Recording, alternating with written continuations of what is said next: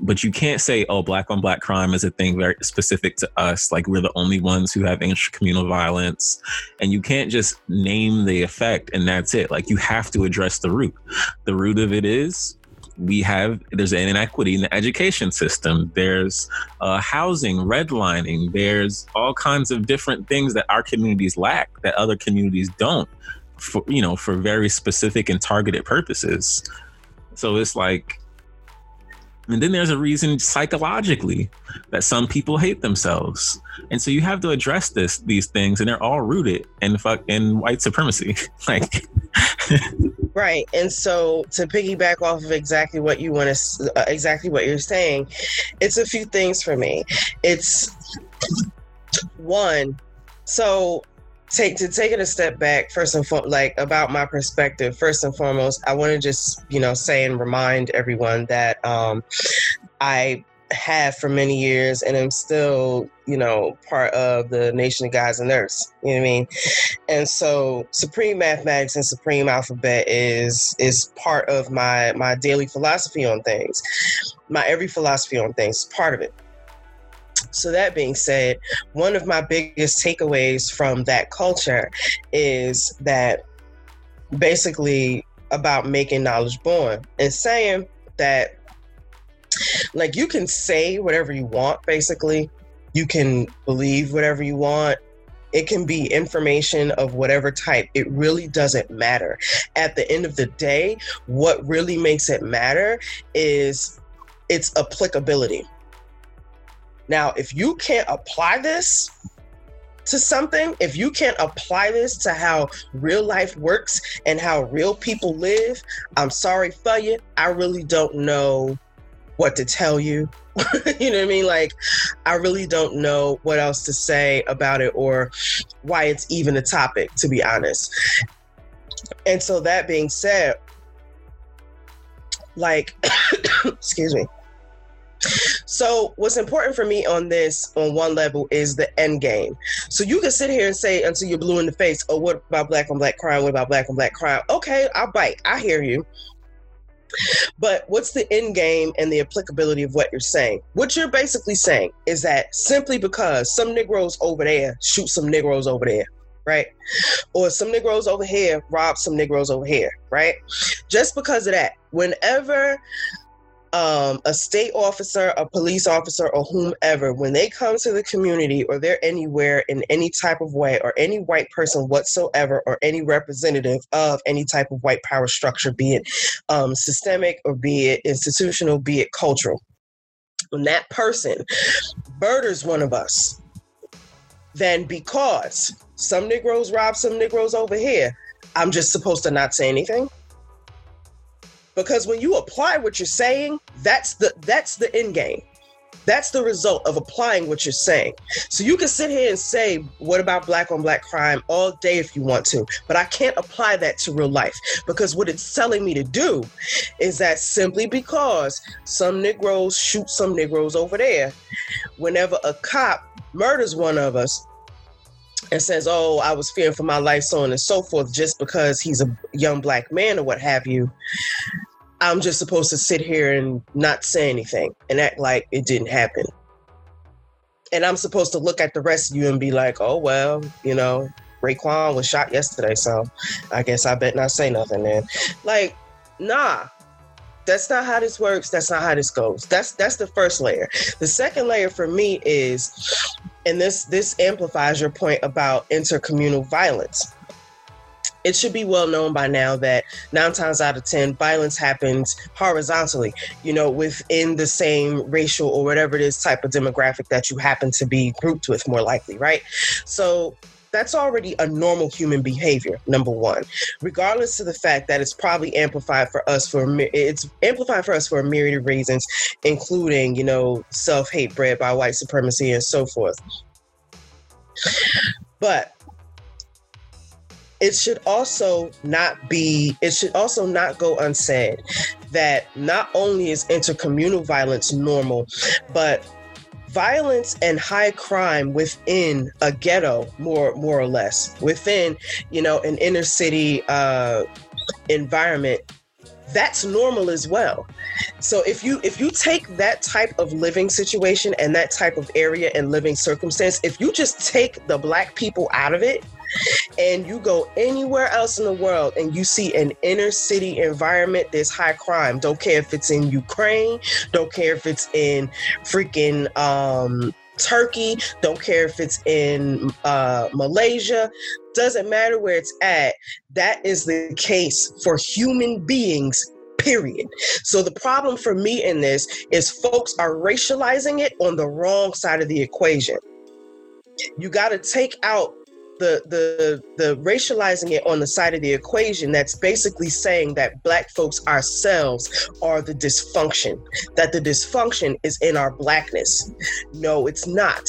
It's exactly what you shine was saying that we are in more than likely you know very small, enclosed, um, impoverished areas. Not only impoverished, but there's tons of inequality and inequity and, and disenfranchisement, unemployment, so on and so forth. And especially since COVID, you know, a whole lot more people have lost their jobs. And even though some people seem to think that folks who are living on unemployment excuse me, are living some type of cakewalk, let's also highlight the fact that a whole lot of folks have still never even gotten any unemployment. A whole lot of folks have seen no benefits yet in this entire crisis. So, all that being said, I just really wish that people would stop racializing the the so-called bad behavior on the wrong side of the equation. You need to racialize it on the other side and realize that the basis of all of these things that are happening, regardless to whether it's extreme black on black crime, whether it's um, state sanctioned violence, extrajudicial, uh, extrajudicial killings, and so forth by police officers and so on, all of those things have the same root, as you were saying. And, and I mean, that's a thousand percent correct. And on top of that, you have this, as you stated, it's this acceptance of these violent tropes and stereotypes about ourselves in order to address this inequity or inequality in our communities um, it's it's a scapegoat or a straw man in the argument to just bring up, hey, what about black on black crime? Um, and you're basically suggesting that we are violent, that we, us specifically, are some kind of exceptional violent people, which in itself is a white supremacist stereotype. It's something that is, has existed here to um, make us less than human. Um, that's just simply not true. Um, we see it used against in many different iterations when it comes to us as as a black people in this country. Um, you see tons of um, black women empowerment conferences and things in, of these and these natures, and a lot of the uh, the preaching to some women could be trying to battle these stereotypes that just aren't true. Um, the same with black men. You see a lot of um, interventions to uh, mentor black men and it's off the basis that oh you guys are extra violent you're ignorant you don't know anything you need to be educated. It's kind of that missionary position um, of like the missionaries who go out and try to uh, tame the masses and tame the tame the savages. And i mean oh it's a, and it's honey I, I could talk about that for years. standpoint Go ahead. What were you saying? No, I'm saying I'm I'm agreeing with you. I, am agreeing with you. Like I could talk about that for years. You you know, like even in just our personal conversations and in posts that I make and, and critiques that I make all the time, that I am the absolute biggest, or or maybe not the absolute biggest, but I, in my opinion, I'm one of the biggest proponents of the hood and its ability to have and create its own assets, and the people within the hood having and creating their own assets. And I, I it's it's just always so disheartening and disappointing. And I've even come to um, a fierce online argument with someone locally in the city of Newark who calls himself all types of leadership and whatever in the arts and culture scene. And that's because, a big, just before you continue, that's a big thing. Is it's a lot of people who think they are helping, or yes, you know what? Let me let me give you let me give them even a benefit. Um, I don't. I think we started recording after we mentioned, but this is we're we're addressing Mal from the JBP initially. That's how this conversation started. Right. That's how this conversation started. Is Mal yeah. was agreeing with Gilly and going back and forth with Joe and those guys about black on black crime. Um, and let me say this because it goes on to something he said and goes on to something that you're about to touch on where these are people who go i do give back. I'm in the community so i can't um, you can't see me as as a as a coon or you can't see me as um, this kind of as a jason whitlock or whatever you want to say. You can't see me as those guys because i'm actually in the community. But a lot of that motivation even that point of view of thinking that you're being benevolent and trying to correct the beast, as we say, you know? Like yes, a lot of that oh motivation goodness. is displaced. And, it, it just really goes back to the consistent heritage of missionaryism. Um, and this is not any slight to anybody's religion at all. It's just a certain particular type of practice that is extremely, extremely not only elitist but white supremacist, uh, white supremacist, whatever, um, regardless to who the person is who's actually doing it because believe it or not as we've said before you don't necessarily have to be white to support white supremacy right so it's that whole savior complex. I'm going to teach the dysfunction out of you. I know what's better for you than you do. And and it's it's so disheartening for so many different reasons. It points to so many different divides um, among us, be they, um, as you and I were talking about uh, before, with regard to um, not only intergenerational differences, but also um, ethnical differences. Um, ethical? No, I was right the first time. You know just just little very very fine nuance differences in maybe folks who um, are African American versus folks who may be first or second generation from an immigrant family of the African diaspora or from the continent, et cetera, et cetera. And there are even folks um, who are African American who who say and believe and do those same exact things. And it's just it's indicative of you know the savior complex but it's also indicative to me of just folks being out of touch and out of touch on purpose though like you you can't talk down to the people who you claim that you're going to help you have to come from a strengths based and human rights based perspective. These people are here doing the things that they do, at least from a excuse me, a cultural perspective. And but those things developed over time. They have roots. They came from somewhere. You cannot expect to be welcomed and honored by a people and being incorporated into their community in order to do any type of meaningful work with them and to support whatever direction it is that they're going to go as a group if you do not at least care enough and that's the part that's missing because people don't actually care about the people at all. They if you did then you would do simple things. Like for example instead of sitting around and constantly you know lambasting folks for let's say having um, cookouts on the fourth of july which black folks have done for a very long time, but we have our reason for doing it. And the first ones of us who ever started doing it in the 1800s, they had their reasons for doing it and in celebrating our emancipation and so on and so forth. It became a tradition for ourselves that we created in our own sovereign minds. We created that. And it's carried forward because of that. We use those different things that appear to be state holidays to everyone else. And we use those as traditions in order to celebrate ourselves and our families and, you know, the love and support and survival that we have among ourselves But if you're not coming from a strengths based type of perspective, then you come in thinking these people are dysfunctional. You don't come in going, there are probably resources and assets and really good things and points to start with around here. You know, I don't have to come in here building brick by brick. I can just look around and find the bricks that already exist and just add my little bit of perspective, maybe, and we can together build a new house. You see, that's the way you got to come at community well, work. You can't come in the hood saving the hood. The hood will save itself. But you see, that's um so that speaks on a topic that I actually wanted to get into a little bit later. Um, with well, we actually touched on it on the, the episode before last, I believe, with you know this uh, this co-opting the movement of certain classes of people.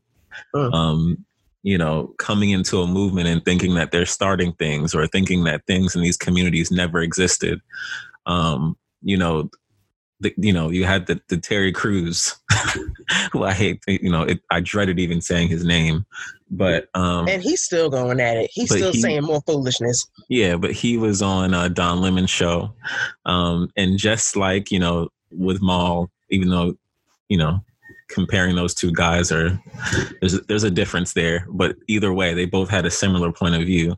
Um, that you can't bring up black on black crime always as a point to rebut or be a you know a contrarian when people talk about black lives matter um, because if that is your point of view there are literally thousands of community organizations that exist in every single one of our communities who do the grassroots organizing who do the work on the ground and so a lot of times now, whenever people bring up this whole black on black crime thing as a rebuttal um, to Black Lives Matter, people already now, people know. And they go, well, you haven't heard of these organizations? So if you haven't heard of them, you can't just say that it's out of the blue. It's because you are ignorant to those things. You need to do the reading. Like you need to go and check and figure out what's where and do the work there. You know, Terry Crews mentioned this thing, and then Royce the Five Nine, who's from Michigan, is like, "Hey, I, you know, you're nowhere to be found when it comes to what's going on in your community. So why are you the first one to speak on black on black crime or inter community crime?" Um, so it's just a lack of knowledge when you hear people say this, because it's like you've highlighted. Um, this community violence is a thing in all all communities. We're talking about white on white crime, which is actually very close to the percentage of black on black crime. They're almost identical. So, but no one ever says white on white crime. You never hear after a theater is shot up or a school is shot up, well, all this white on white crime. You just never hear that term. It's specifically to silence um, racial injustice. And I just wanted to touch on this other part is you know, recently there were some killings of children in Atlanta, which um, is unacceptable, should never happen. Um, we may have even touched on in the last episode. My heart goes out to those families. Um, but what really triggered me is uh, the mayor of Atlanta, um, Mayor Bottoms. She came on television and used the death of those kids and of those people to silence and combat the Black Lives Matter movement. You know, her statement was, you can't blame the police for this. It's completely out of touch, just like you like you touched on.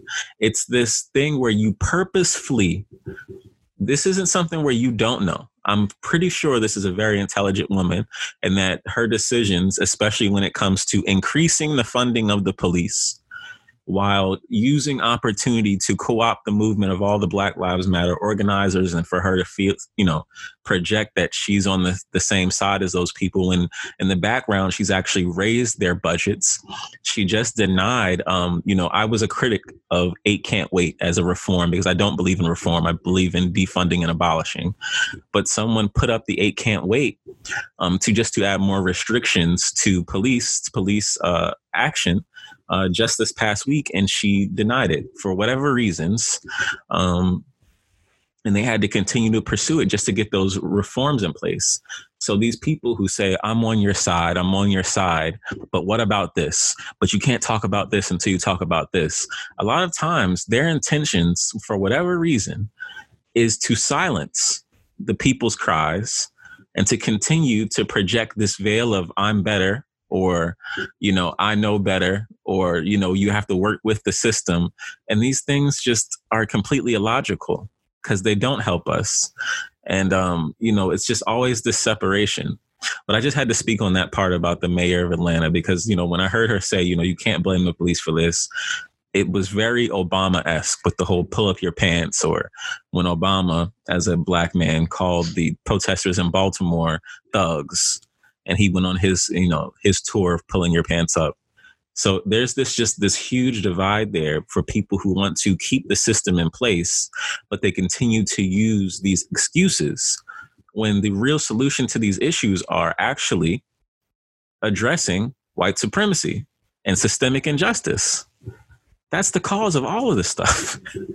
and so I really, I, I, I want to hammer your point home even just a bit more.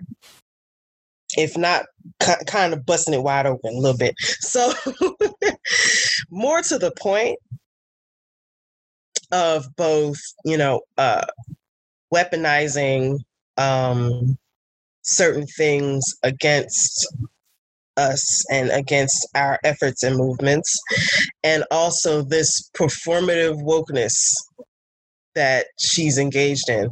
So, and, and I'm, you know, I don't know the sister or whatever. I, am just noticing what I'm noticing.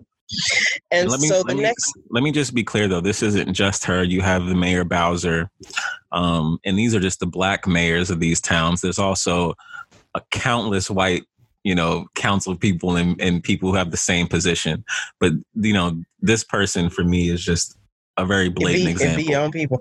Like so, so no, but I, I want to stay on her because the next dimension to this is so while she's talking this about these children being murdered and being so concerned about that, um, although, and I don't know really closely because you know we didn't fully intend to talk about her in particular, so I didn't look up the specifics earlier in terms of what she's done economically and whatever else have you um, within the city of Atlanta um, to try to combat the have the the the, the have nots versus the haves, and I mean like you know combat their inequality, inequity, and um, the, the the resources that they lack and what have you. I'm not fully aware of that. I'll be I'll admit, but one thing that is very telling for me is that she's saying all this on the one hand and on the other hand, because you know I love my documentaries and all that type of stuff. So on the other hand, she is also the mayor who has now reopened the old cases of the Atlanta child murders from the the what was it the 80s um 70s and 80s yeah so she's reopened those cases and made this whole grandstand um these displays and press conferences and all this about you know finally seeking justice and uh going back through the old records and whatever else have you. And the community and rightly so, is very leery of what this actually means. The folks who've investigated it and been part of it and everything throughout the past, even white folks, they're very leery of what this may mean. And I don't fault them because putting all this together to me honestly it seems like a whole lot of performativeness. Like i'm going to do these things to make it seem as if um, you know i'm really on the side of social justice and social justice reform.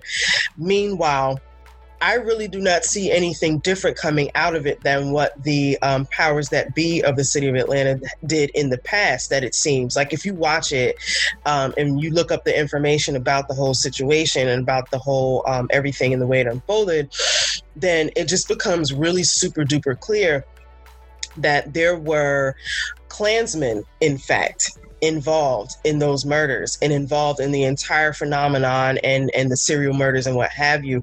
But those leads were not properly investigated. The records were destroyed, not kept, so on and so forth. Um, and then, more to the point, it seems like at a certain point, they just kind of rushed the whole thing closed. Like, oh, we're going to pick this one black guy and pin the entire thing on him and just make it, you know, an open and shut thing.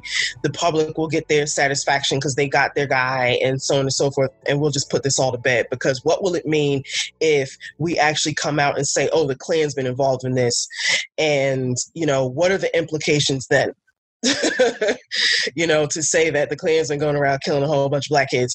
Like, or even any mixture of folks who may have been involved, you know? And so I, I'm just really leery about her positions when it comes to um, this performative social justice involvement because now at this point it doesn't really seem like it's it's actually um, well intended well we know. We, we spoke about it um, during our initial protest uh, pod episode.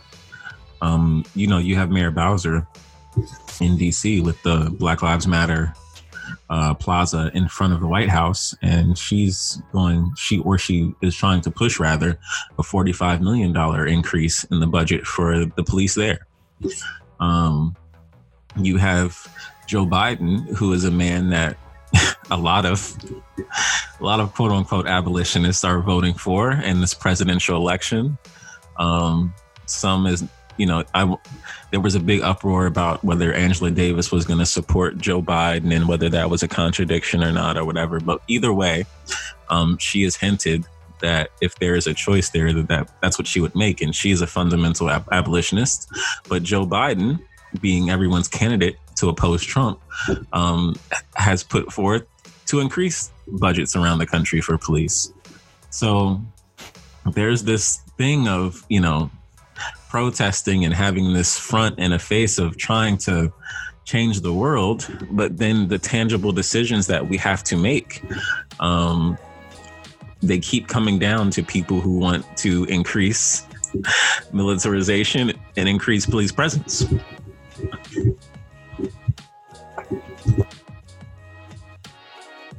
So that's just a point where we're at, where it's we have people who do a lot of talking.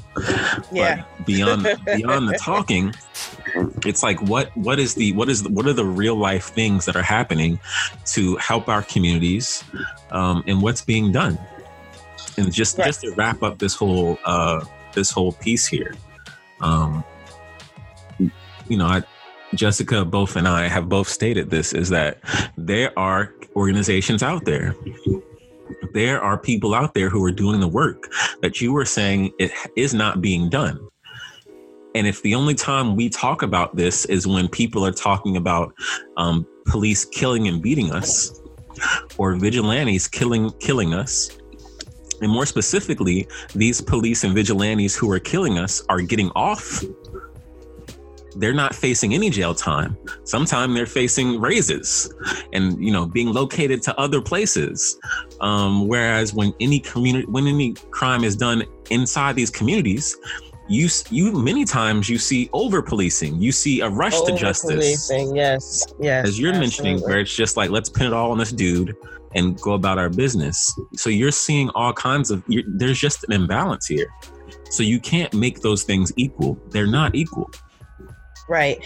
And now you're starting to see um, some articles and some blogs come out and what have you, where folks are alleging that crime is spiking in various areas in various parts of the country because cops have been pulling back because of all of the protests and whatnot.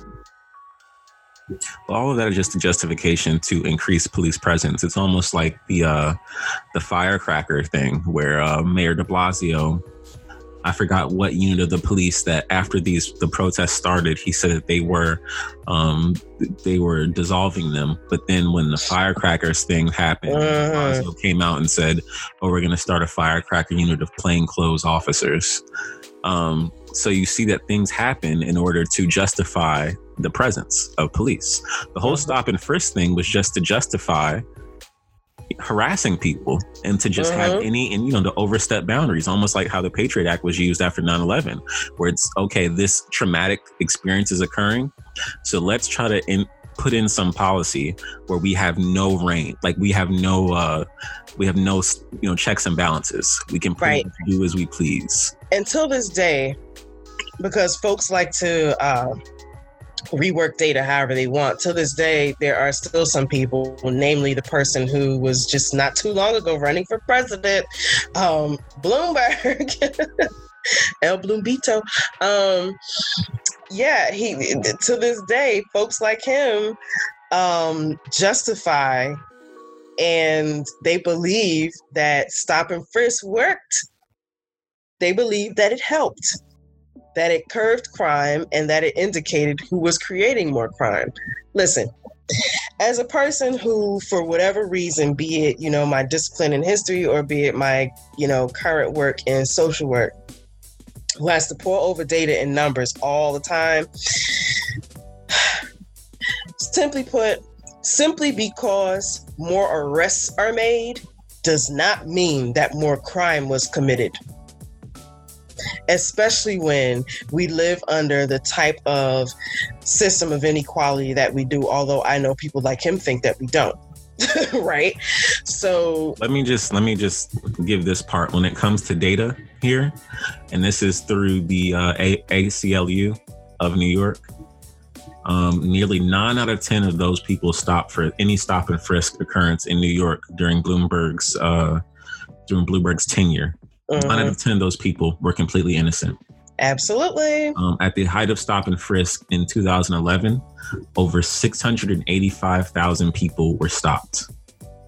All right. And most, a majority of those people were black, Mhm.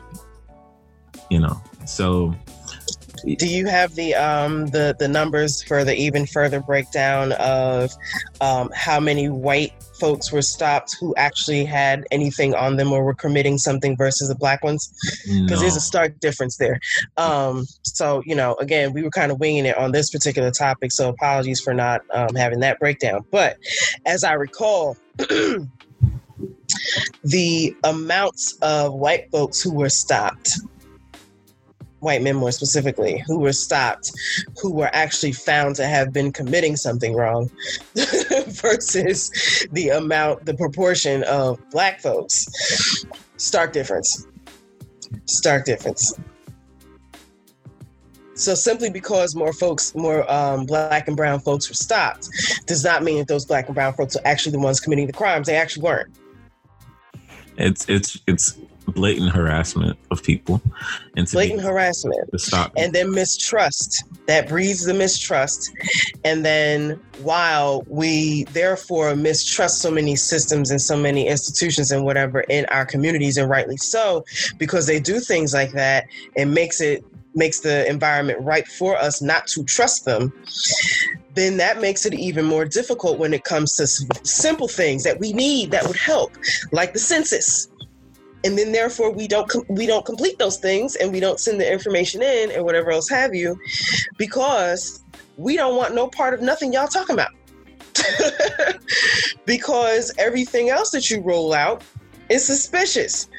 You know again this, this is the you know people want to weaponize different things against the hood and they want to talk about the hood being dysfunctional all this other kind of stuff but then you still want us to take part in certain pieces of the body politic or or you know um, processes that everyone else has to do. You can't have it both ways.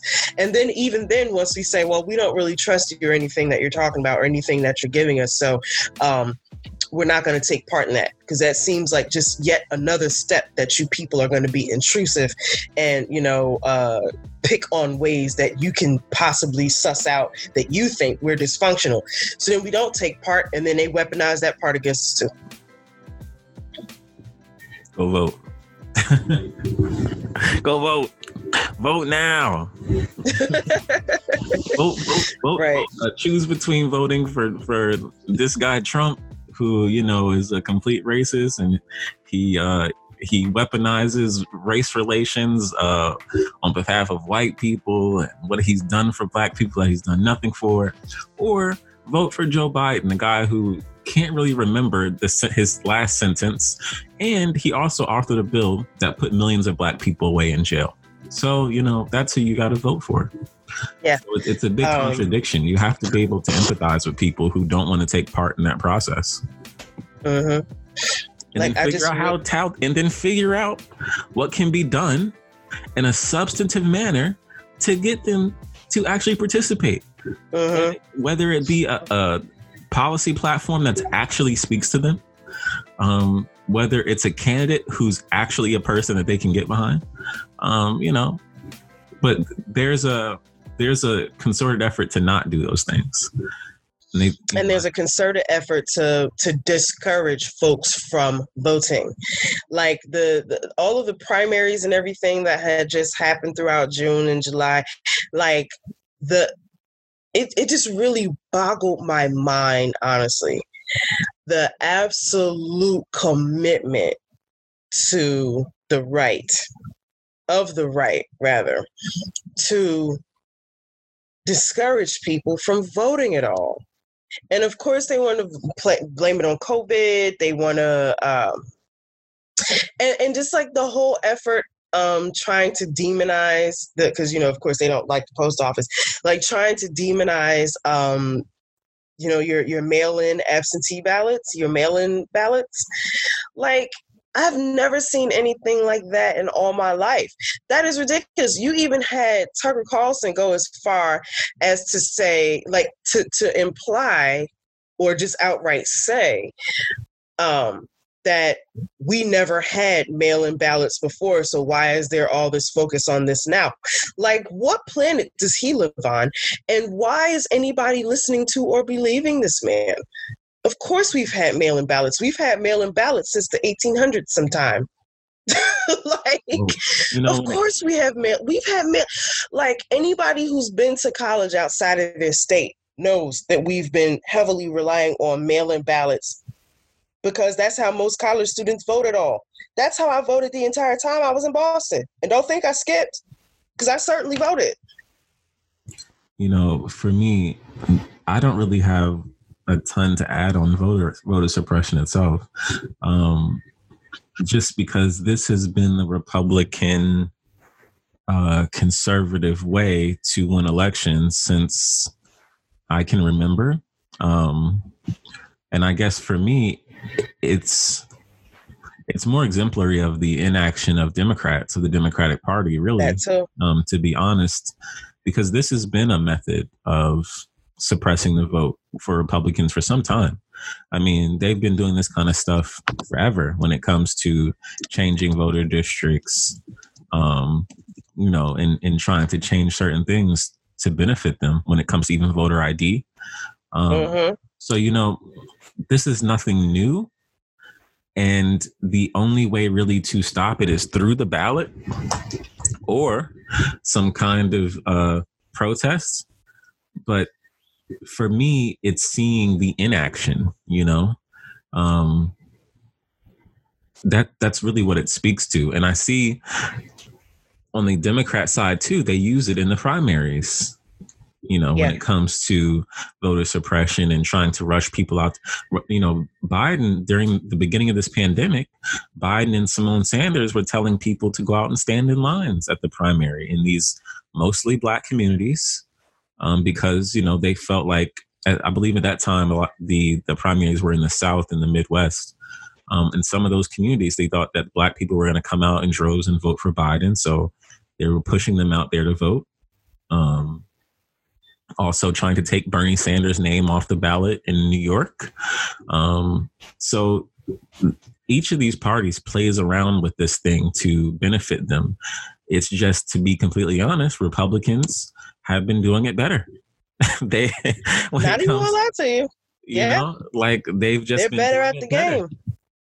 So, you know, I I just but, don't I, I don't have too much to add there. It's just at this point, something has to be done because I feel like, you know, with Trump, and I don't know what's going to happen with this dude, but he's going to try everything he can do to stay in office and um, to maintain the his current status quo, you know? Mm-hmm. Mm-hmm. Um, Um, but uh, I know we kind of started this episode off going in, especially on the black on black crime thing. kind of on a tangent. because we both, you know, with this black on black, we hear this thing all the time. And at this point, please bring like something new to this conversation. Right, right. Because- That's the next thing too. Like the argument is tired, y'all. and, and the argument is tired and it's so tired because like as you were saying before like and I, I- I might even be able to hear you if those same people who do the most of the complaining were the folks who were actually out in the streets doing the the, the demonstrating um, and the violence intervention work, but they're not those people. I know those people. I know those people. I know them locally. I used to be and still I'm going to continue to be one of those people. We don't say that. Those of us who are actually outside, you know, who create demonstrations and stuff like that, we don't talk like that. We don't we don't talk down on the people like that. Oh, you know, such and such got shot. This is that and the third. We don't do that well, let at me least at least not out loud to other people in conversation like you know so that that's the part that boggles my mind and it's exactly what um what Royce was saying to and about um Terry Crews like uh, I don't hear your critique brother because I don't see you. I don't see you out here pounding the pavement. I'm out here. So like Uh, you know, again, like of people who engage in community intercommunal violence intervention work, that is not the language and that is not the conversation that's had. So that's why it's so troubling for me who th- with these people who say this because It's it's like if um you actually cared enough you would be in touch enough with your community to know not only that those types of demonstrations and those things do happen on a regular basis but you would know who it is that's doing it and you respect their enough you respect their work enough not to speak the way you do and, and let me just add to this, um, just so we can move on to our next topic. I I think I've mentioned this too before, but it, it needs to be said again. A lot of times when we mention issues within our community, I already have a problem because a lot of times when we do it, we're bloviating on mass media platforms yes where there are white people who can interject and take on uh uh their imagination for themselves. So that's already my issue. Is we have we like to have these quote unquote community talks and critiques in with white people as the audience, yes and oh a lot of uh, goodness and a lot of the discussion needs to be had to them, not with them in the midst. But that's that's just that's just one part. The last bit here is when we bring up issues about ourselves, I think what would be more productive is to then add on resource, add on a resolution or a proposed resolution on how you will be getting involved to help these things. And I'm not talking about politicizing it. Politicizing it would be these things exist, vote Democrat, vote Republican. That's what the Blexit movement tried to do. That's what Candace Owens tries to do. That's wrong because it's trying to serve a purpose of the master. It's not trying to help the people. So my my suggestion would be if you want to talk on about if you want to talk about inner community crime because that's what it is. If you want to talk about inner community crime, then mention these organizations. And if you don't know these organizations exist, then do some homework. You do some homework, figure out who's helping who in the community, and then you boost those people. Hmm you you send on on whatever your status is or if you're on, if you host a podcast then you before you get on your podcast and you want to talk about inner community crime you find some organizations that people can reference to and help and volunteer with because then that shows us that you're doing your work and you're trying to be productive. You're not just trying to be a contrarian or highlighting an issue. And I mean- derail the conversation. and derail the conversation. Because one thing this isn't just about inner community crime. This happens when i go on facebook and i see people complain about black women or i see people complain about black men. It's usually y'all do this. And then it's somebody like me who's like well what's the rest? Oh right okay, there's okay, you say black women do XYZ more in our community. Okay, so how can you stare other black young women to avoid that? Oh, black men do this. Okay, so where's your resource for other black men who are watching your your post? Instead of just coming off as complaining, share some resources, share some knowledge. I mean, this goes back to all of our revolutionaries in the past. The community discussions and how things got done in the communities was through organizing. Organizing gets done through sharing resources, sharing wisdom, sharing knowledge. So let's, yes, I get it. You're trying to make some critique, whether, whether it's based in weaponizing or not you need to go and do your homework and then share some resources. And I guess that's all I got to say about that one because it's just it, it's in a circle, you know. People like to highlight issues, and then they have they don't give us anything. You just want to be negative, and yes, you need to be cr- critical, but critical. The best criticism is constructive. You know, like that's the best criticism that exists is the one where you tell me about something and then you give me a resource to help fix. But a lot of these people don't do that because they don't have it themselves. They haven't done the homework themselves. They just want to make a point, but they haven't actually, they're not committed to making change, like you say, like with Royce and those other people who criticize those guys. Right. And so you know we can continue our conversation about um, the the the woke purity testing the Listen, got, liberal purity testing. I got something on that one too. Ethnic purity testing. It's just a whole lot of woke Olympics going on at all times. Just, it's just all different forms of it. And honestly, I don't want to take up too much of y'all time here.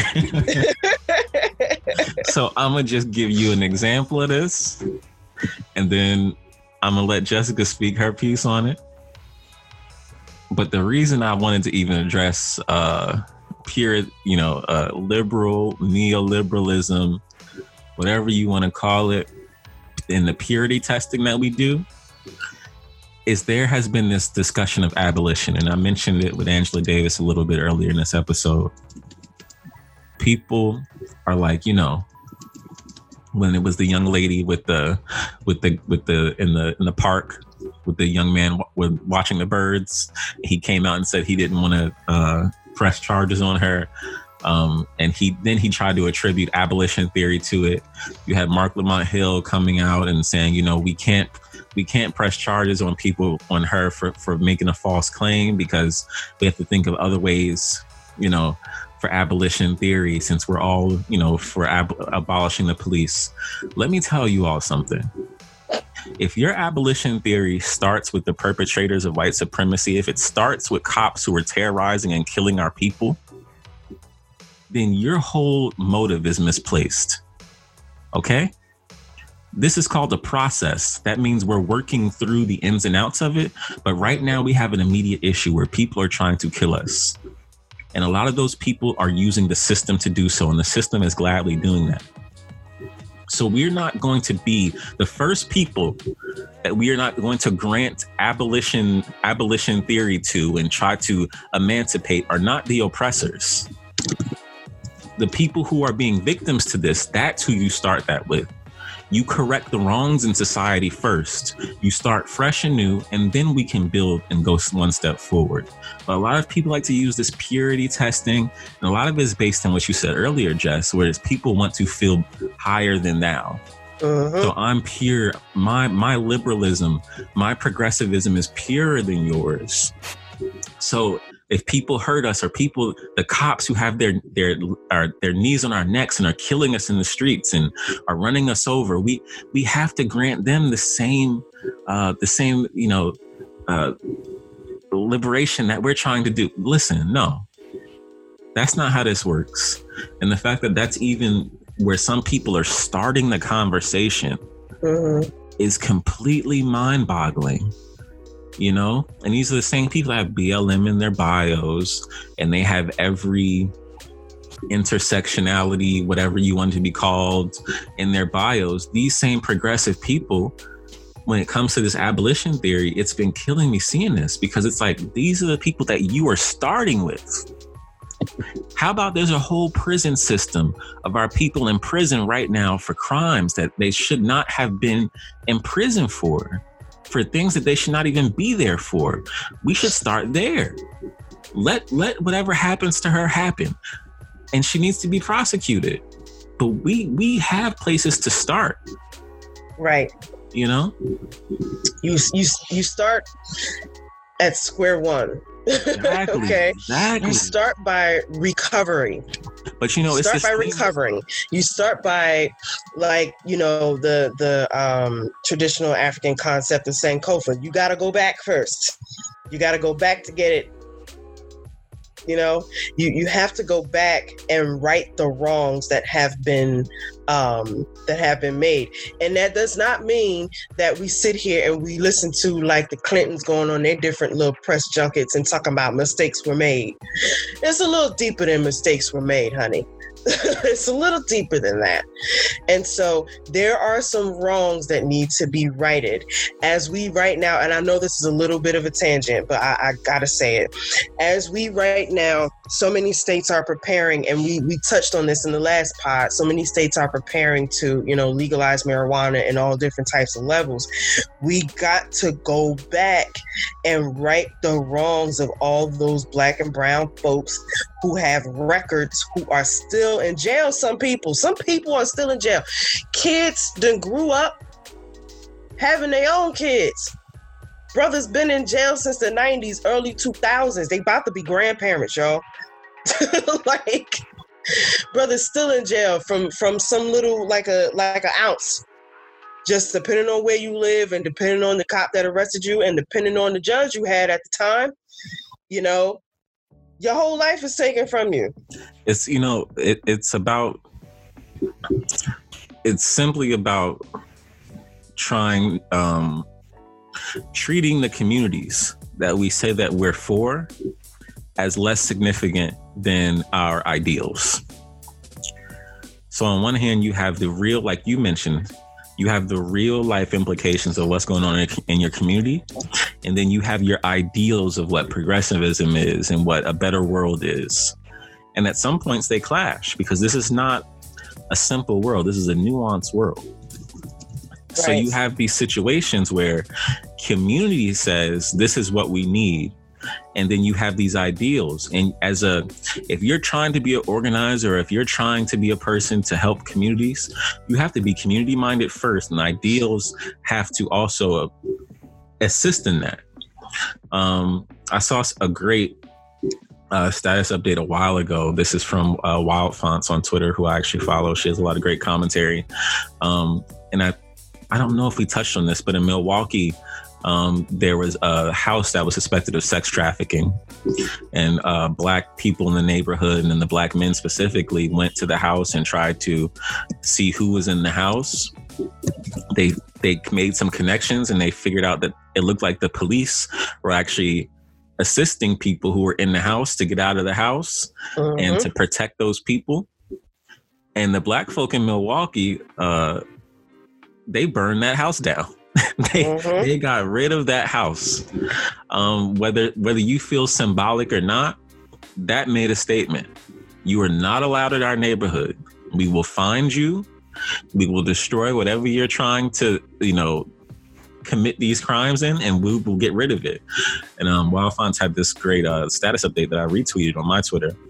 Um, she said, Black folk in Milwaukee are doing abolitionist praxis, burning down houses where children are trafficked, plus Mhm. rescuing quit, plus rescuing kids, while Twitter abolitionists are on here condescending to niggas about how we're just as bad as white supremacy for wanting killer cops in jail. so imagine that. Like you, Mhm. these things have to be thought about in real life implementation. For anybody, especially, you know, writers and black media and these of sorts and, and young black organizers in our communities, you can't start the practice of your ideals with protecting the oppressor. Mhm. Okay? You start with your people first and you go from there. You right the wrongs in your community first and you go from there. Um, so it's just it's the caping for whiteness through um, through different lenses that really bothered me. You know, it's like we're still cape you you're still caping for whiteness. Uh-huh. so a lot of this purity testing, and I mean, even about the July 4th comment that you made at the top of the episode, um, I'm not sure if we really got into it before, but um, you know, people were taking black folks to task for quote unquote celebrating July 4th. Meanwhile, the actual reason a lot of black folks celebrate on July 4th is because they don't have work and it's community. And I get to not be at work. I get to barbecue and enjoy my family. You know, it's not connected to the meaning of the day. Um, but you would have to be in the communities to understand that. Exactly. Exactly. You have to be in touch with actual human beings. You have to be in touch with actual human lived experience. And you have to be part of the community. you know, it's it's it's just the the the constant insistence upon believing and behaving as though our people are not human and not allowing us to do that and to be human beings. And we will say out of our mouths with all types of rhetoric that all other people don't allow us to be human and do normal human things. But then we we we self fulfill that same prophecy. We then regurgitate that same, um, maybe not necessarily the same exact rhetoric, but we will turn around and regurgitate the same exact um, perspective, you know, without checking or um, further examining ourselves to understand that that's what we're doing. We don't allow ourselves to do normal human stuff. Like, and, and, and it's, it's so culturally destructive we do a lot of the things that we do for better or worse because of survival tactics and ways that we had to carve semblances of um, meaning and also methods of protection and goodness knows what else out for ourselves. Now, what they may have become over time is a different conversation, but these are all conversations that need to be had. And it's a conversation. You don't get to come into the conversation all late. And then now you want to go and, and within in all of this, you know, so-called revolutionary um, air that we've been in for the past couple months during COVID and what have you, and since you know the murder of George Floyd, it's it's not like. And I, and I don't mean to sound like that guy, but like I've been pro black and I've been pro a lot of this stuff. You and I have celebrated Juneteenth since goodness knows when. And so a lot of these folks who, yeah, they're just new arriving to a lot of these things as well, but they didn't waste any time on jumping on the bandwagon with um, criticizing everyone else for what they do and don't do. Like, come on, guys. You have to allow folks to be human beings. And you also have to allow folks to both and.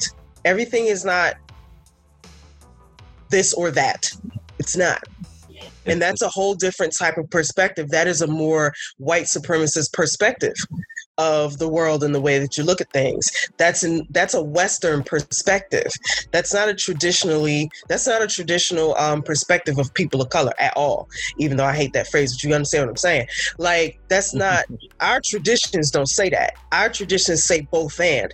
It it makes room for nuance and for possibility and for change and for adaptability. You got to learn how to roll with the punches sometimes, and that's that is literally endemic to being black and to being a person of the African diaspora. We took all the lemons plus the mangoes and everything else, and we made, you know, one hell of a juice. And, and so even if there are some parts in that that are not healthy and what have you that may have their own dysfunction or what have you then we can talk about those things insofar as they are harmful and you know they're costing lives we can talk about those things. But simple things like barbecuing, like come on y'all. And anyway, it's it's it's an African American tradition.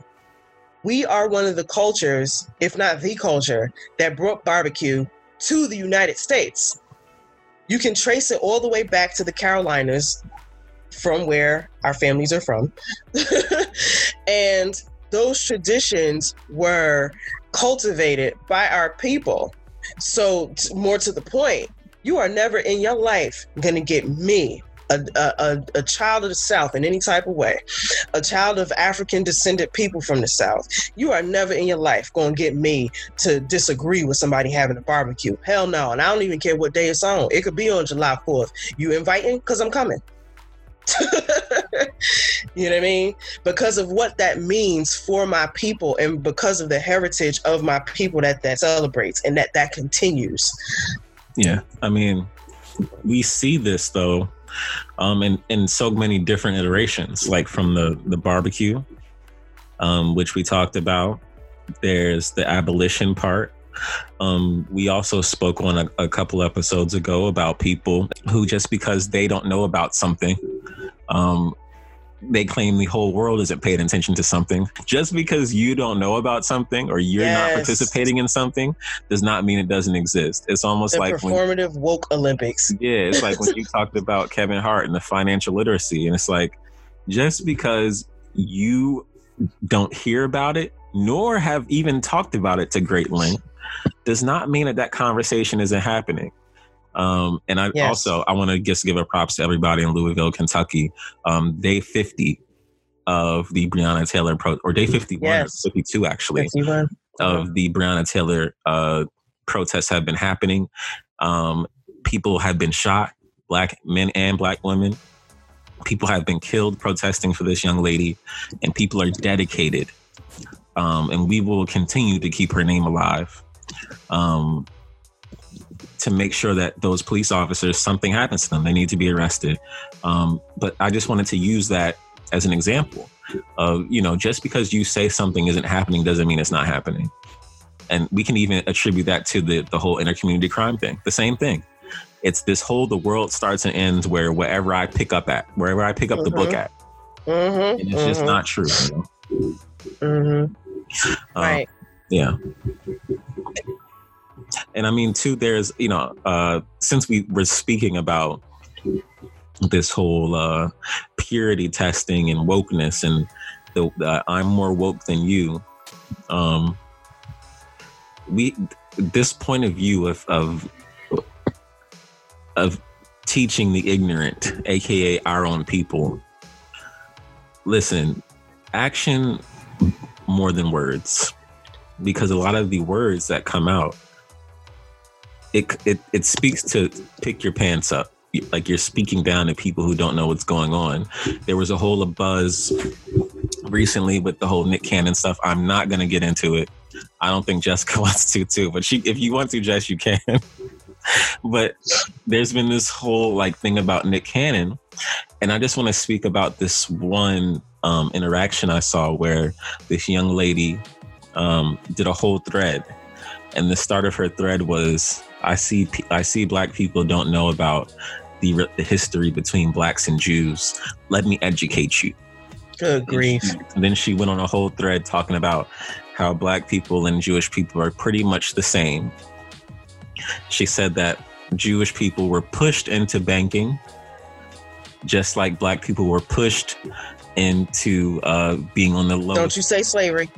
On the low tier of systemic injustice, how we're pushed into poverty. and she tried to equate these things. Um, I, I, believe she may be mixed Jewish and black, which may attribute to this, but um, let me just help you guys understand. I, I get the fact that, and I say help you understand, not teach you, because I'm sure that many of you are aware of what's going on out here. But like this whole speaking down to people in order to quote unquote educate them um, it's ineffective, but also people at this point, we all are aware in some ways. Some of us are ignorant, whether it's by on purpose or not.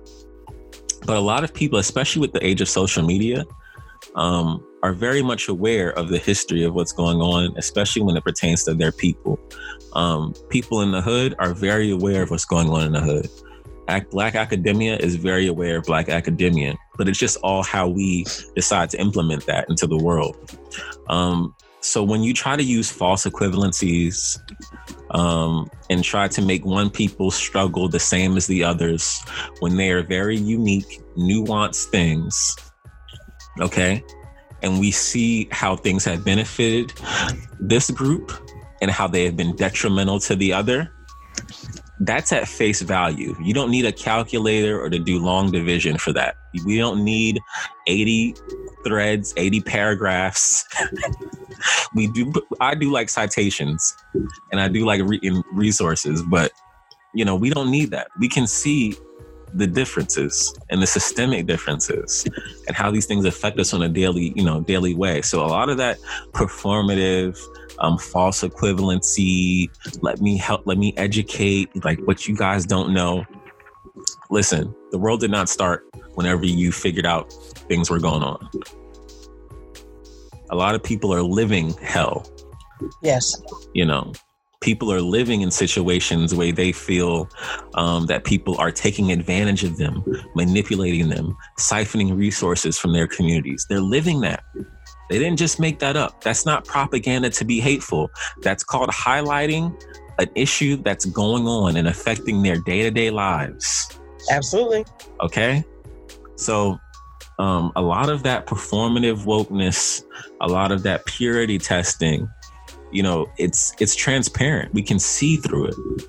You know, people can search your name and see when you started talking about something. Right. Right. right. know? Right. Right, right. And and and more to that point, oh Lord, I did not want to get on this topic today. But uh because, and I don't remember if it was you, it might have been you, or if it um, was one of my best friends who shared an article with me um, that a young lady, and it might even be the same article, um, where a young oh, lady. The Yahoo, the Yahoo one. I think so. The anti, with the um, black, the rise of anti. Yeah, the rise of anti-Semitism among. But Ooh, Lord, man, a black woman wrote that, by the way. And a black woman wrote that. Like I, you know, and it's not really something I really, really want to get to. But I, I just, I just really want to say this to piggyback off of what you said is that black folks in and of ourselves with the ways that we the circumstance in which we have found it we've found ourselves uh, here. We are not a supremacy seeking people. We're just not. It's not what we do outright the only exa- the only examples that you can find now have have been instances in which we have adopted or invented or created cultures for ourselves where um because of you know having experienced the trauma of um, white supremacy for so long we try to etch out some type of um, uh, I don't want to say supremacy, but like some type of well, we're better than this, or or something to that degree. Um, uh, trying to harken back to something else that we can anchor ourselves to, to um, feel like, well, we actually are not those, you know, bottom of the barrel beings that you all it's, try to portray us to be. It's self determination, yeah. trying to get yeah. power, you know. Right, trying to empower ourselves. So, like, those are the only instances that you might arguably say that anything like that exists. But we are not a people otherwise who seek um, supremacy simply and for if for no other reason simply because that's just not the, the that's just not the resource that we have those are not the things that are available to us to do. Like we, the majority of our energy, be it emotionally, physically, whatever else, is tied up in simply existing and surviving first and foremost then also tied up in resisting the constant barrages of attacks and what have you, and the constant microaggressions on all levels, right? So, like, the majority of our existence is tied up in that. And then there are those of us who, ha- however much of a chunk of our existence is tied up in, you know, more or less, for better or worse, proving that we're one of the good ones, you know, like actually achieving and trying to be part of the um, American dream and taking part in that and all that kind of stuff, being full citizens on our own terms some type some type of way right? So that's just not what we do. So it's very difficult for it to stomach being accused of that sort of thing. Once again, it just goes back to the same argument and to the same idea that folks just do not understand Black people and you don't want to. Even if you are yourself a Black person, there are plenty of us who are way more infatuated with leftism and the white gaze and whatever else have you, proving that we're, you know, we can be and we all are one people in one community in one country and so on and so forth. Those folks, there are plenty of Black folks who are like that and who, you know, otherwise are the ones saying, you know, pull your pants up, this, this, that, and the third, right? That type of ilk. So it's not surprising that that type of rhetoric would come from a black person. It's just that once again, it proves that overwhelmingly there are people who give not one damn about the actual circumstances and existence of black folks by and large. They don't actually care about the actual lived experiences and what it is the, the types of circumstances that we find ourselves in in our communities. They don't care about the actual relationships between us and any other group of people. It is a it should be well known. Maybe it's not that well known, but you know, I, I can't take for granted that everybody knows this. But it should be well understood by this point in time. And if it's not, get it, get it together, go look it up, go figure it out. That it is endemic to the history of this country, especially over the last, what now, century and a quarter, that given the opportunity for certain folks to purchase their whiteness or at least to attempt to and when i tell you you can go back in the court records even with the supreme court and the supreme court of the country and also supreme courts of various states where various people of different races regardless to what color they were you know levied and attempted to purchase their whiteness. I mean, again, someone as far as to levy a whole, you know, court case and lawsuit, some through other means, whatever folks have purchased whatever level of privilege or whatever um, type of nationalism to themselves, whatever way that you want to characterize this, be it the purchasing of whiteness or, you know, um, ethnocentrism for themselves and what have you.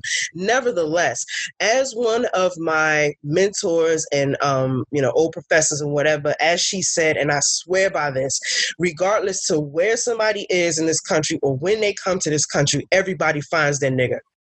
And when they find the nigga nine times out of 10, I don't mean to shock anybody, but nine times out of 10, it's us. we're the easiest cannon fodder because we're already in that position.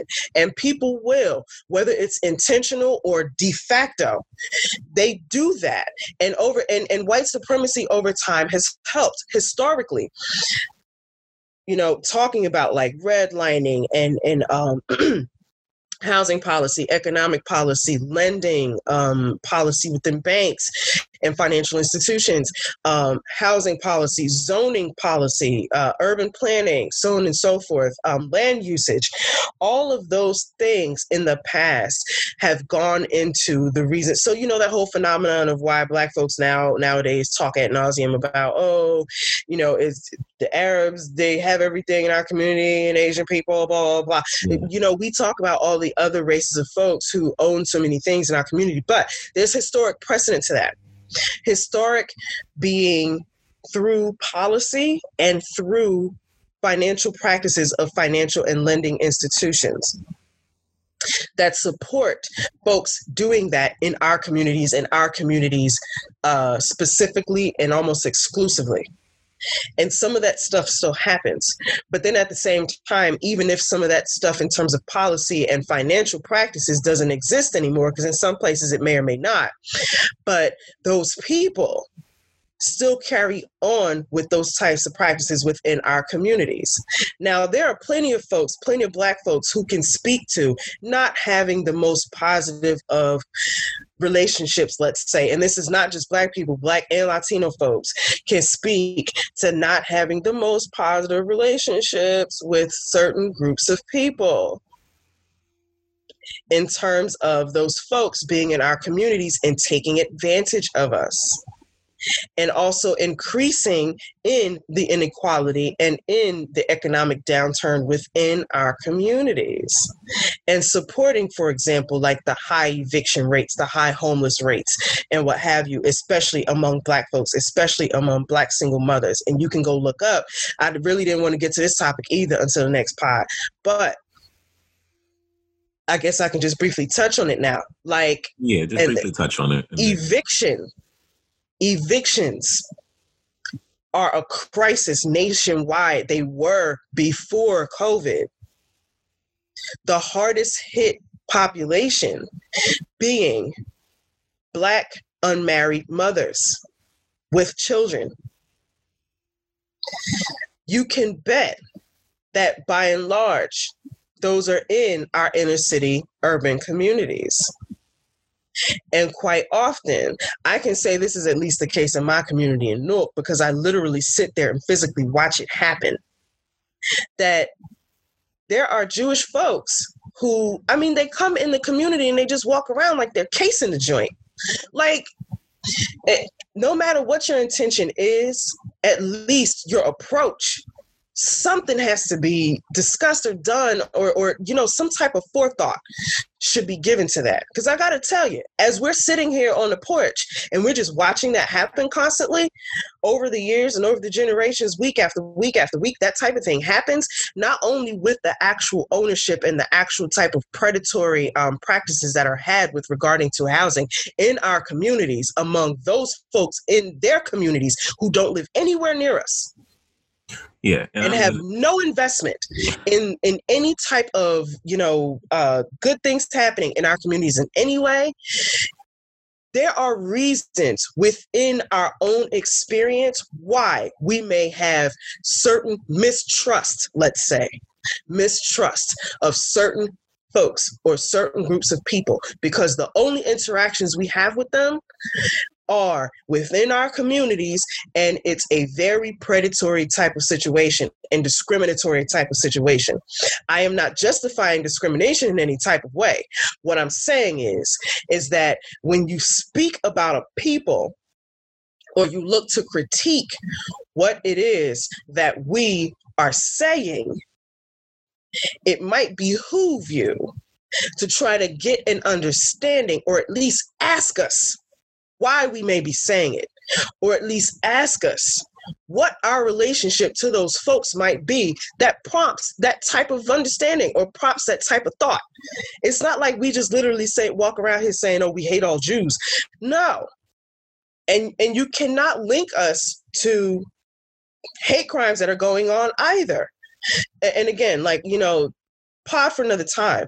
But it's it's just all the all the many different ways that folks with their constant um, purity testing in ideology that's not applicable to real life at all the constant you know trying to outwoke everyone else the rubber does not meet the road with most of these ideologies that people will tout and bloviate. The rubber does not meet the road. And it I mean, is not applicable to real lived experience. Yeah. And, and, it just shows that you don't care about the people and you're completely out of touch with them. That seems like that's the the theme here. right. it's it's true. And you know, as being someone I I went through that predatory practice as far as real estate goes in interactions um about 2 or 3 years ago. Like this is happening now. You know, like these things are happening now. So you have to understand people's mistrust. And I mean, I can just put a, a you know, I I didn't listen to the whole Nick Cannon thing. Um, Neither did I. I didn't listen to the whole thing. I'm just talking to about, another time too. Yeah, I'm just talking about. You know, I, I, just wanted to be clear in case people, you know, wanted to get their assumptions on what our point of view were when it right him specifically. I'm being very clear. I don't. I didn't listen to the whole thing. I'm talking about the reactions to it. Um, because the reactions to me always speak volumes. Yes. I don't really, I don't necessarily need to actually hear the original. Is because for me, I typically stay unbiased in a lot of things. I know there's a lot of nuance that has to be involved. And I mean, it just honestly, it just peaks to what my interest is. And when it came to the whole Nick Cannon thing, I understand what he said may have been offensive to some people. I think he addressed that in an apology. Um, but then when I see the responses, especially from our people, just like you said, that that article, and I think it was Yahoo that said the rise of anti-Semitism and black celebrities, or something like that, some inflammatory subject title. Um, and then I saw who it was who wrote it. Um, a, a self-proclaimed very progressive young black woman, um, LGBTQ representative, and it just was like again with the um, with the purity with the I'm more progressive and this is why when there's no context to ju- you laid it out very perfectly and I and that was what a couple minutes on why there would be mistrust there. And it's not something that's just made up out of the sky. You know what it is? It's it's parallel to the reverse racism argument you know where it's like black people just made up our mistrust for a certain demographic out of nowhere it's completely void of any context on what's going on. And so now, to replace the verbiage of reverse racism, now you have the black supremacy thing being touted. Um, the young lady who I talked about on in, on Twitter, who had this long thread trying to put the false equivalency um, there, she meant she used that word in black supremacy, and then she went back and recanted it and said, "No, you know, I understand that you know this was a wrong term, but it was one that she made obviously, and she wrote and then hit tweet. You know, like it was something that was in her mind, and she put it out there. And to be very clear, a lot of Black people's mistrust, even some of our prejudices, um, and things that we feel you know, they've been born out of being preyed upon. We, our communities have been obliterated by people. And no, we're not just going to trust these people. And a lot of the trying to bring bring trust to relationships that are, do not call for it is a lot of these um, black bourgeoisie um, people who have this need to be in the white gaze. They they need to show that they're an exceptional, um, and that they can overcome these things. And then they use, you know, people use MLK and all of these ancestors to try to justify it. But it's just not parallel. Um, you you just can't say that black supremacy exists because it doesn't. Um, Sister Souljah said, uh, you know, years ago, like I I haven't destroyed our people have not destroyed whole nations have not gone through the streets and killed white people you know just because um, we didn't hold we don't hold political power and economic power to oppress and we have not even in history oppressed white people to the degree that black people have been oppressed specifically in the united states but globally so you try to use these words to create false equivalencies. You try to use something like black supremacy that, first of all, does not exist, but you use it to combat white supremacy, which has been a destructive, monstrous force in killing millions upon millions of black people in so many different ways physically, economically, emotionally, you name it. And then you try to just make up a phrase and say black people want to do the same. No, black people want to liberation. We want to be free from the oppressor. Mm-hmm. That's what we want. Um, we want to be left the hell alone. Be yeah, honest with you. But just just more we so. We want to be left the hell alone. To just be honest, more, more so on that point. Um, there's a lot of black people, and I'm speaking to black people because that's our people. And we talked about you know the young black lady who wrote the the article and then we, we've spoken about all these other black people who have been contradictory but there's a lot of black people on both sides conservative and liberal who are terrified of being looked negatively upon by white people. They don't want to lose opportunities. And any chance they get to distance themselves from people that are looked upon negatively they will. This whole black supremacy argument is not new. This argument has been around since the 60s, 50s, 70s. Um, somebody uh, showed me this this uh, cover of uh, I think it was Jet magazine or something like that, where Eartha Kitt made a statement upon black supremacists don't want to see her with her white lover. And if, you know, I try to speak great upon the ancestors, but Eartha Kitt was was for the, you know, she wasn't out on the streets, but she contributed to, you know, entertaining the colonizers in Rhodesia. She dated those men who were colonizing people. That's just fact. But right. even in even in that time, she used the term, "Oh, the black supremacists don't want to see me with these people." Um, you know, many people who are pro segregation use the word black supremacy. I mean, come on, there's COINTELPRO that was used to end the Black Panther Party and system and use the they tried to use the term black supremacists, but the Black Panthers were saying, hey, multi-generational, multi-ethnic revolution. right. You, you know, that's what they were on. That's the type of time they were on. Um, so it's always this projection in order to to scare and become a boogeyman. And there's just a lot of black people who are terrified of being lumped into that group. You know, they do not want to be. Ter- they do not want to be in that group. We, I want my progressivism to be this um, multicolor, um, especially appeasing white people. Let's be honest, um, inclusive of all people. When no, a lot of times your progressivism, especially as a black person, has to be about black first, because that's the liberation. That is the, the struggle here. Right. It just goes back to exactly what you were saying earlier with, you know, uh, you the moment that I say something or I bring up something in resistance to something that is violent toward me, you cannot derail and combat what I said or even call me some type of hypocrite or, you know, like purity test what I'm saying. You can't do any of those things by then um like like you were saying with the um the arguments against you know defunding and abolishing the police with uh, using that to derail the arguments of um, chastising in any type of way and holding accountable these folks who are you know like the one that tried to get uh, get the the black bird watching brother uh, killed basically by police. Like, I mean, mind you, you, he didn't want to press charges. He, you know, right? Like you, you can't, you can't do that. You can't reverse racism every single thing I say.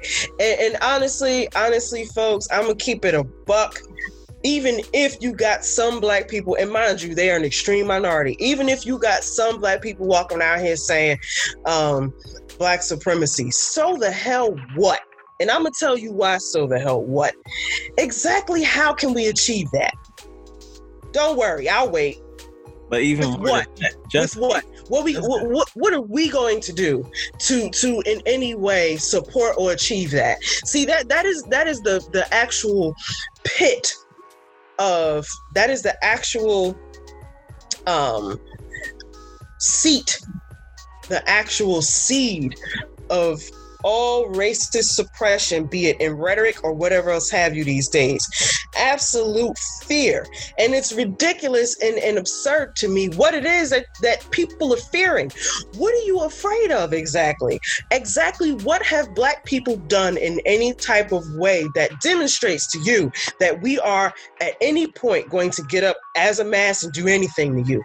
If anything, we protest. Yeah, we've done that. We may have shown within these past couple of months that we may get active.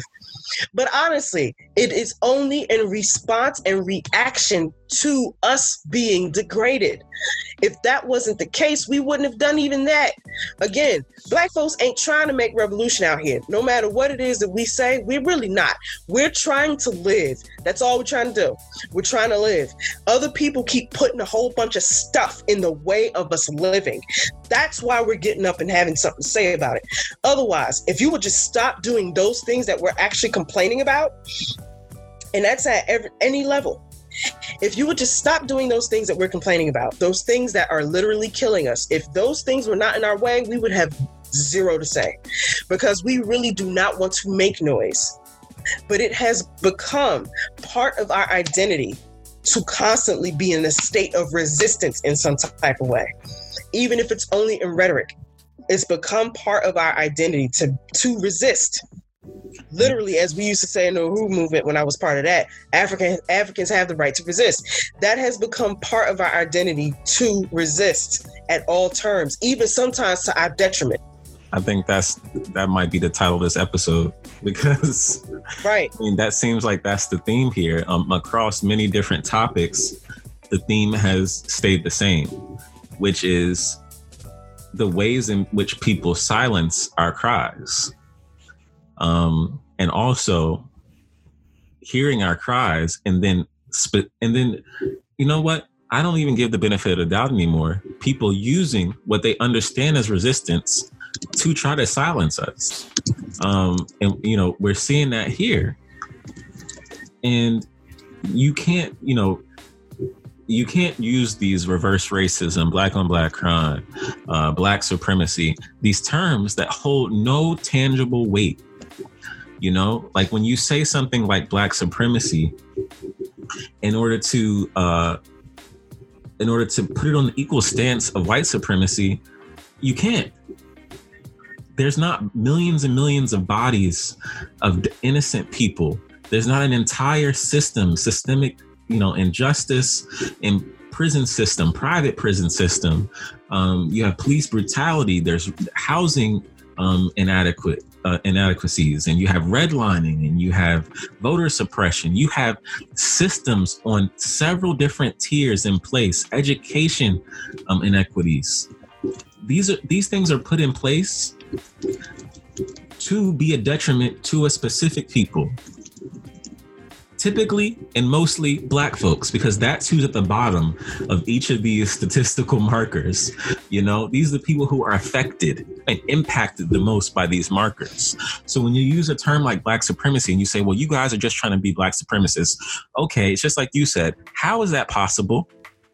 What system is, is in place to benefit us in that way or are we just out here trying to march to be looked at as human beings?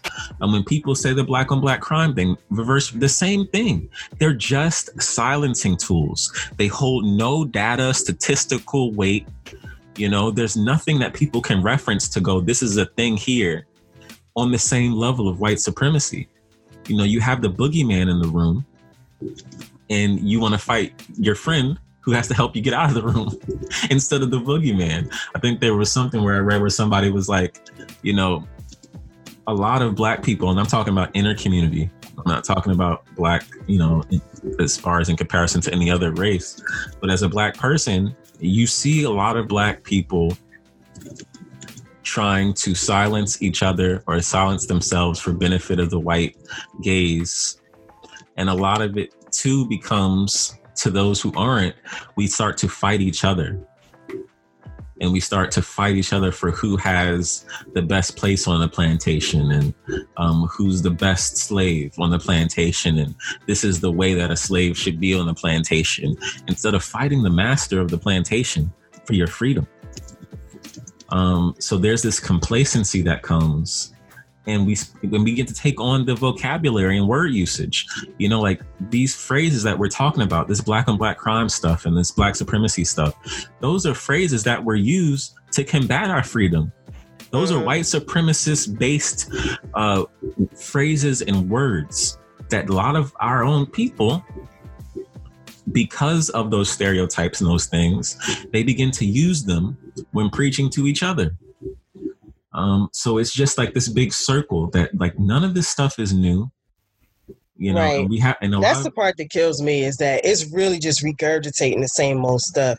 Now, older folks saying it, that's one thing, but God darn it, you got younger people say like it's literally the same stuff that folks been saying since the fifties and sixties, man.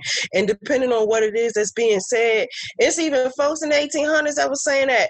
It's like, y'all, come on. But a lot of this, a lot of this stuff, when it comes to in this the, the purity testing, I think it, when it comes to the purity testing for progressivism um, and people saying well this is how you this is how you need to be without any context a lot of that in the younger in the in the younger audience and even with some of the the mod the current writers the black writers and and things like that that we see online who write these articles these inflammatory articles um a lot of it is trying to meet this social justice warrior, pure.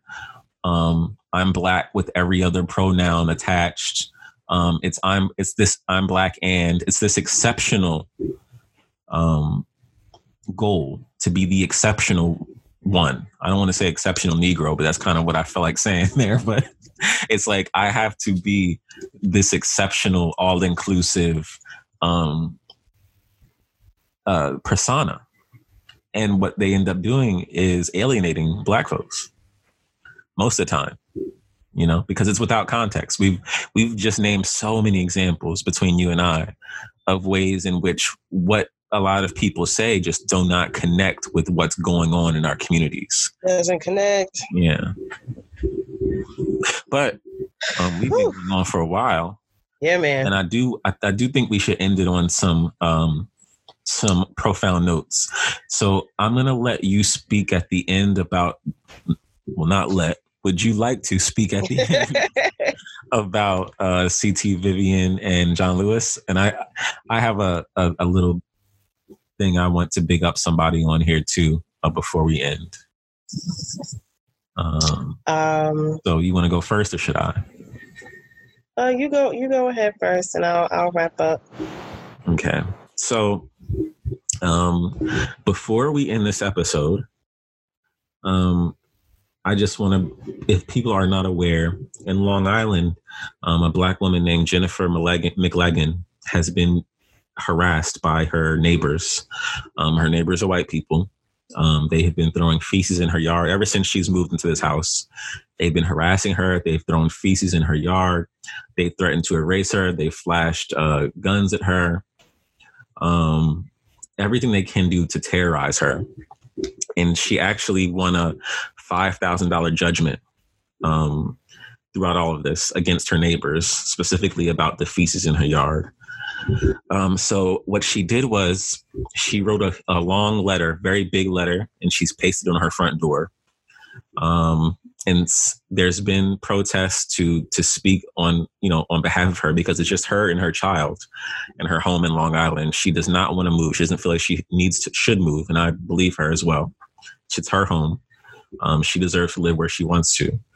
Um, so while this has happened, a young black man has every night for the past six nights, um, from 6 p.m. to 6 a.m., he's drove up in his car and he's sat his car in front of her house and he has been on watch in front of her house for the past week. Um, his Twitter name, in case you all want to go on Twitter, is Flow349. Um, and every day he just is commentary as far as making sure the house is fine. Um, and since this, um, since this incident has been going on, and he's been camping out pretty much in front of her house every night from 6 p.m. to 6 a.m., it's uh, gained, it's gone viral. So um, now there's a bunch of black men, including him, who have been in front of her house every single night for the past uh, few days. Um, and people are sending him some of his favorite snacks and stuff like that. And it kind of just touched my heart because it seems like he is humbled by people just giving him pizza or snacks to stay there. Um, and he feels like he's obligated to do that. And he works, you know, mm-hmm. it's not like he doesn't work. He goes to work, comes off work, gets in his car and camps out in the car and since then there's been a lot of black men and and people who have uh, also been camping out. There's been he's reported that some people have slept on the sidewalk and other people are also parking their cars there to watch her house. And so this is what i just wanted to bring as an example of black people in reality looking out for one for one another. Is i know we see these divisions online but when you have stories like this um of people committing their time to protecting one another. You have the stories like in Milwaukee where an entire community came together. Um, this is real life, you know, mm-hmm. this is Black unity in action in real life. Um, so I just wanted to send my love and my protective energy to Jennifer and her child and send my protective energy and love to this young man and everyone yes. else out there who has been who is committed to keeping her safe um, people have gone on and asked to donate to him, but he just gives her GoFundMe. So if you go on his Twitter that yeah. I just said, um, he has her GoFundMe up. So if you want to donate money, he says it needs to be donated to her. Um, and I just think it's a beautiful story. So I just wanted to give them a boost um, so that people can Absolutely. understand that this is real life. This is how we love each other for real. Mm-hmm. So that was it. As Dr. Cornel West said, and others have said, um, justice is what love looks like in public. Yes. Um, and so to conclude our conversation, you know, however circular it may have been on um, being in touch with the people and really being for the people, we would be remiss if we did not um, show some love and reverence to two absolute monuments of human beings to the freedom struggle to um, self determination for Black folks. Um, and I can't even just say that they're figures in history because it's not like they ever stopped working. you know, um, up and through the last few weeks and past few months, even like I shared, I don't remember if it's on our Twitter or on my Twitter, but um, I retweeted other folks's uh, photos and videos, even including a recent uh, photo of the now late uh, Representative John Lewis um, actually at one of the you know Black Lives Matter street murals, standing in front of it, mask and all, you know, uh, taking a picture, and it's just so indicative of the titans whose shoulders any of us who endeavor to um, work for the freedom and edification of our people you know, that we lost over uh, the weekend, actually on Friday. You know, unfortunately, both um, John Lewis and um, Reverend C.T. Vivian passed away. Um, they were respectively, I believe, 80 and 81 um, born in you know 1940 1939 same age as my nana. And um, you know they they began their careers in both um, ministry and in social justice work in you know in the trenches and during the montgomery bus boycott and um, all of those different fights that we had during the 50s and 60s with regard to you know black suffrage enfranchisement and desegregation. Of course, that's how we got to know those folks on a national level. And, um, you know, they've, they've since consistently continued to work. I have friends within um, the movement and what have you who have, you know, met with them, organized with them, and been mentored by them. And so, again, like just just to you know, send some loving vibes to their immediate families, to all of those in their immediate communities who have um, seen them as the pillars of community that they are and that they have been. And to us as a people, you know, uh, we always mourn these figures in our communities, and rightly so, because of what they've been to us, what they've been for us, and for the accountability that they consistently continued to um, hold up in front of this system, be it on a local level or a national level. Um, so Jess definitely just wanted to say, you know, rest in power to the both of them. Ironic that we lost them both on the same day. And um, also peace and power to the rest of us and those who do work and those who are, you know, us black folks just here trying to just figure it out. Yeah, I mean that's that's it. We're all trying to figure it out. We're all trying to figure it out. And I think that's the, the, the, the there's been many a couple of things in this episode, but it's been pretty consistent. Is you know, love love black people, love love yourself and, and your blackness unconditionally. Um, and there's always nuance and context. And I encourage everyone from any point of view that before you speak, just put some thought and context into what you're saying.